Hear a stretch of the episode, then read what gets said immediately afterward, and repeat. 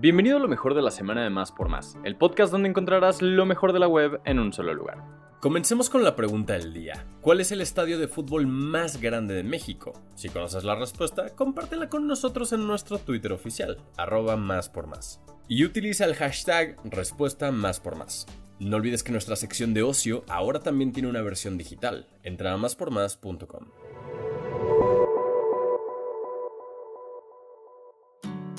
anuncian cortes de agua en Tláhuac por un periodo de 10 días. El sistema de aguas de la Ciudad de México informó que se realizarán obras en la interconexión acueducto Chalco-Xochimilco, con el objetivo de sustituir 5.1 kilómetros de la tubería de agua potable de Tláhuac. Por esta razón, se indicó que se prevé un corte total en el suministro de agua en 10 barrios y 16 colonias de dicha alcaldía, el cual terminaría la próxima semana.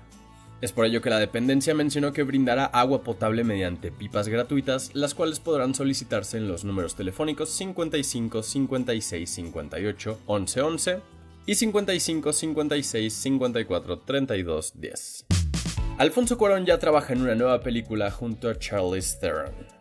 El buen Alfonso Cuarón parece que ya prepara su próxima entrega cinematográfica de la mano de Amazon Studios. Se trata de una película que se llamará Jane, basada en la vida del reconocido escritor de ciencia ficción Philip K. Dick.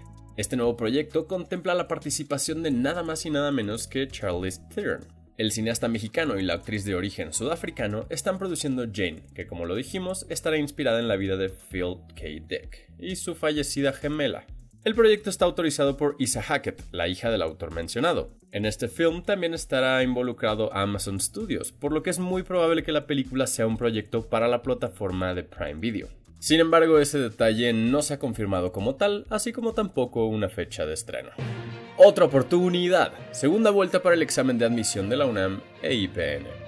Este año, la Universidad Nacional Autónoma de México tiene previsto realizar otro concurso de selección, pero solo para la modalidad abierta y a distancia, de acuerdo con su calendario de actividades 2022-2023. La publicación de la convocatoria será el 12 de septiembre para dar inicio con el registro de aspirantes del 19 al 22 de ese mismo mes.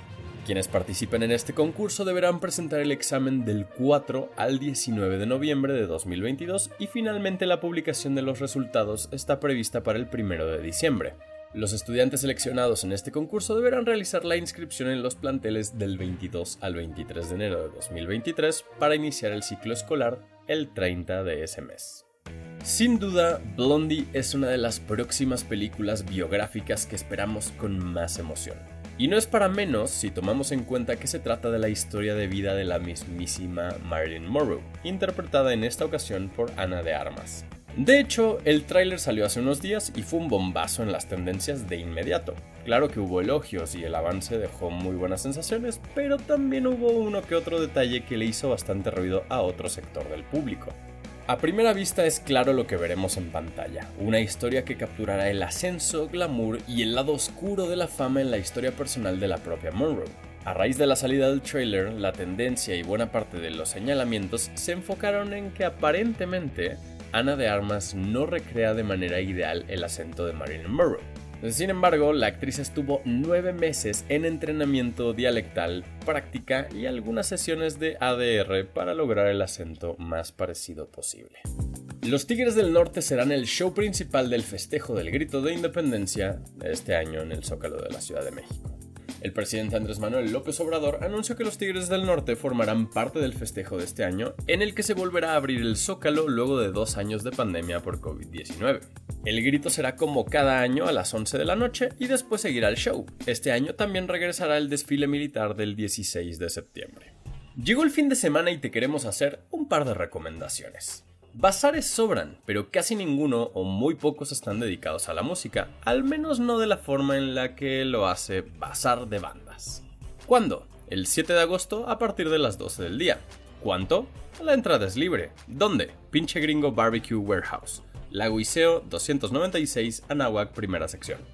De igual forma, del sábado 6 al lunes 15 de agosto, desde las 10 de la mañana hasta las 12 de la noche en San Juan, Ixtayopan, Estará presente la Feria del Elote. Durante 10 días tendrás chance de probar manjares elaborados con el ingrediente principal de la gastronomía de la comida mexicana, el maíz.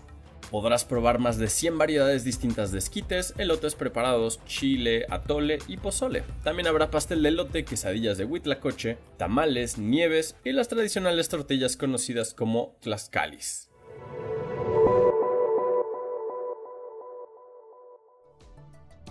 Gracias por escuchar y no olvides suscribirte. Sintonízanos en la próxima edición de Lo mejor de la semana de Más por Más, el podcast donde encontrarás lo mejor de la web en un solo lugar.